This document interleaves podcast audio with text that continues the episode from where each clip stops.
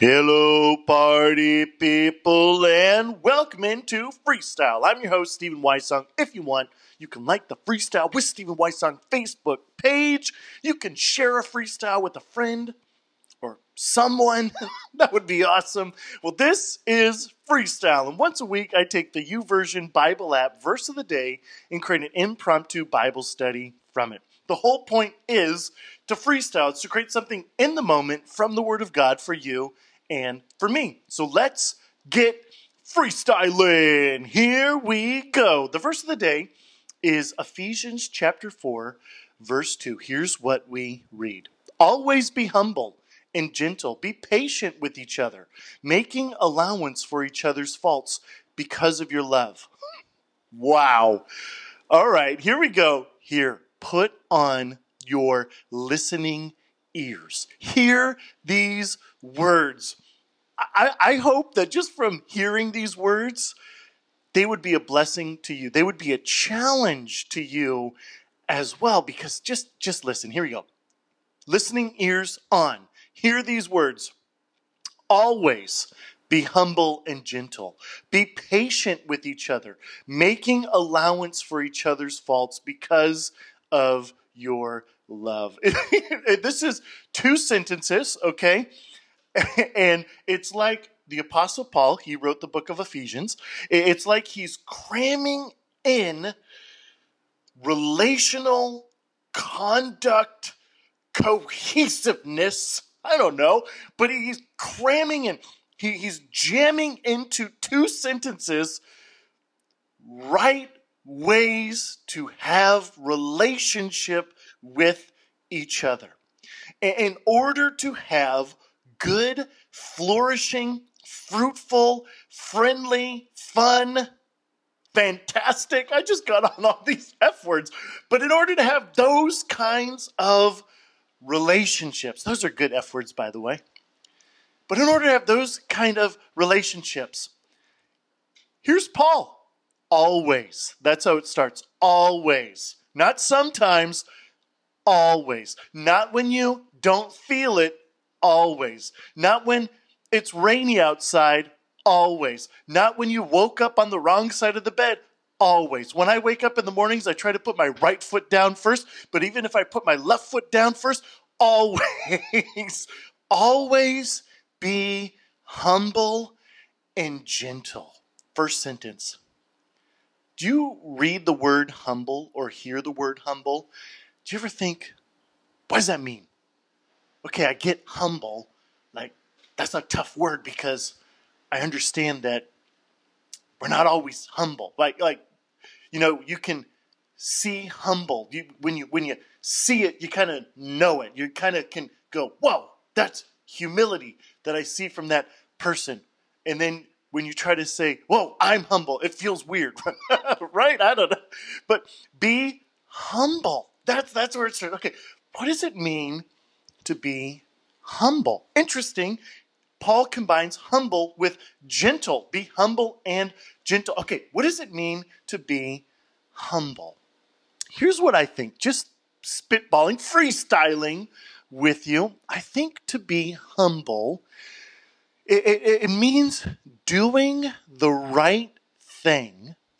It's doing the right thing with the knowledge that the only recognition you might get is from God. It's doing the right thing with the knowledge that the only recognition you might get is from God. So being humble, it's an action, okay? It's an action. Being humble is also a mindset. It's a mindset. It's it's it's not it's putting yourself here we go it's putting yourself into perspective it's not thinking higher of yourself or lower of yourself it's living into how god defines you based in his love in his grace. And then it's taking that identity shaped by God and being an example for other people. So, being humble is a mindset and it's an action. It's doing the right thing and it's having the right perspective. Now, here's what's interesting about humility. Here's what I was thinking about. I was thinking about a um, when when you go to a, a play or a theater and there are people on the stage.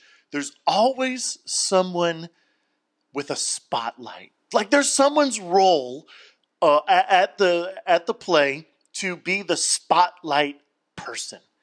And that person is making sure that the person on stage is well lit for everybody else to see. Now, you don't really pay much attention, right? This is crazy. You don't really pay much attention to the spotlight people. Maybe at the end of the play, the actors on stage will they'll go, "Give it up for our behind the scenes crew," and you clap for them. But no one's ever like, give it up for Greg, the spotlight person. Give it up for Samantha. She did a great job with the spotlight. No, there's not much recognition in being the spotlight person, but that doesn't make that role any less important. So when I, I'm thinking about humility, I think being humble is having the mindset, it's having the attitude that you get to be shining a spotlight on other people. Uh, the first spotlight, of course, would be hey, I want to shine this spotlight on God and His impact in my life. And, and, but I'm going to also shine this spotlight on others. The, the, the, spotlight, the person, it would defeat the purpose if the spotlight was just shining on the person. They probably blind themselves. Okay, that's not what humility is about being humble. I don't know. Is this analogy working here? I don't know. But it's it's shining a spotlight on other people. Here's what I mean. You ever get around people and they one up you? Like you're telling a story and they're like, "Oh yeah, you know, uh, you climbed 30 feet. Well, I did this hike where I did 60 feet." And you're like, "Great, cool, okay." It's not being a one upper. Being humble and gentle. Okay, it's it's consoling people with the bad and it's celebrate, celebrating people in the good. Being humble is taking notice of other people. It's not putting the attention on you in front of other people, but it's taking notice of other people. That is what makes being humble, I think, really hard because every single one of us wants to be noticed. We want to be seen. We want to be known. And being humble sometimes means setting that aside so we can be actively involved in the investment in the well being of others, even to the extent where we limit how much people notice us. But here's the interesting thing I have found about humility is that when you live humbly and you make other people, you shine the spotlight on other people, what tends to happen is people take notice of you for that. Humility has an amazing way. Jesus talks about this.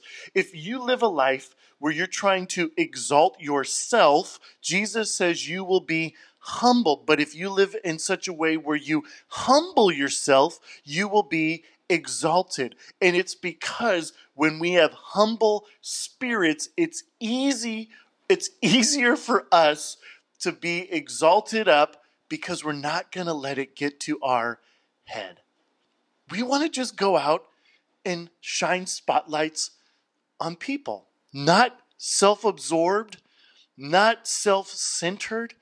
It's just because we know that Jesus loves to shine the spotlight on us. And we want to share that with other people around us. Always be humble and gentle. This doesn't mean we're weak. It, these behaviors, this way of living, actually makes you strong. People need gentleness. Grace, in its essence, is gentle. Uh, think about Jesus, the woman who was at the well. Jesus was gentle with her. The woman caught in adultery. Everybody wanted to stone her, but Jesus didn't condemn her.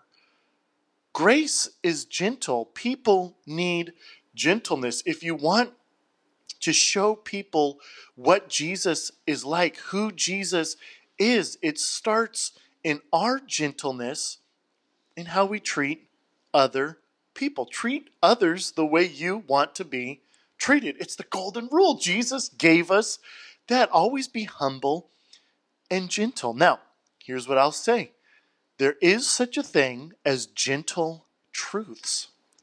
People need truth in their lives. If they are going the wrong way, if they're making bad decisions, if they're causing themselves harm, if there's something bad happening, some decisions that need correcting, there needs to be gentle truth. And there is strength in that. We, we don't like conflict. I'm not a big fan of conflict, but wow, there is good things that happen when people who love us and people who invest in us come alongside of us and say, I want you to get better. I want you to live healthy. Let me help. Here's what I've noticed. So always be humble and gentle. It's interesting.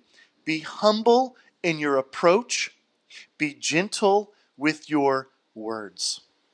If you're humble in your approach, you'll open the doors to have gentle truth conversations. Be patient with each other.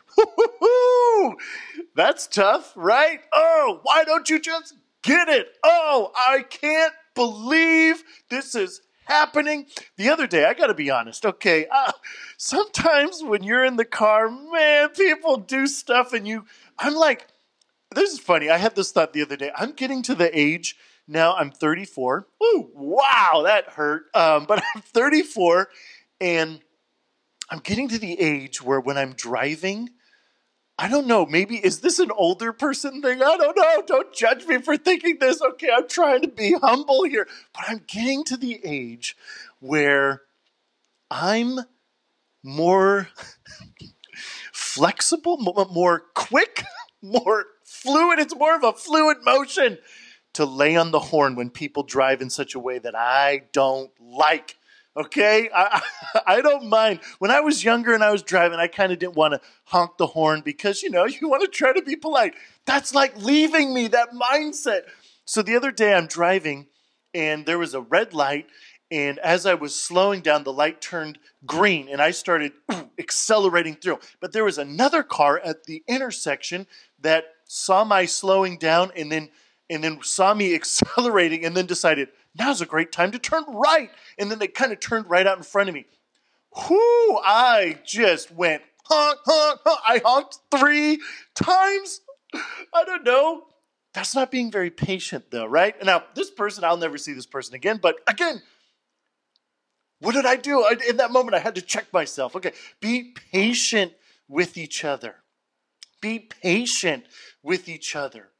Transformation especially the kind of transformation that Jesus is carving out, that Jesus is developing in us. Yes, that's you too, as well as the people next to you and around you. Jesus is doing a work inside all of us to transform us to look more like Him, to bring more of His glory to this earth, to cause life change around us. There needs to be life change in us. And so there's transformation, but transformation takes time. And just because it feels like maybe someone isn't as far along as they should be, we are not the judge of that. We have to be patient. We have to be patient. God is patient with our faults. We should be patient with others. If God gives us mercy, if God treats us out of kindness, if there is compassion from God for you, then we should have compassion for others. Be patient with each other, making allowance for each other's faults because of your love. Now, this is Jesus right here, okay?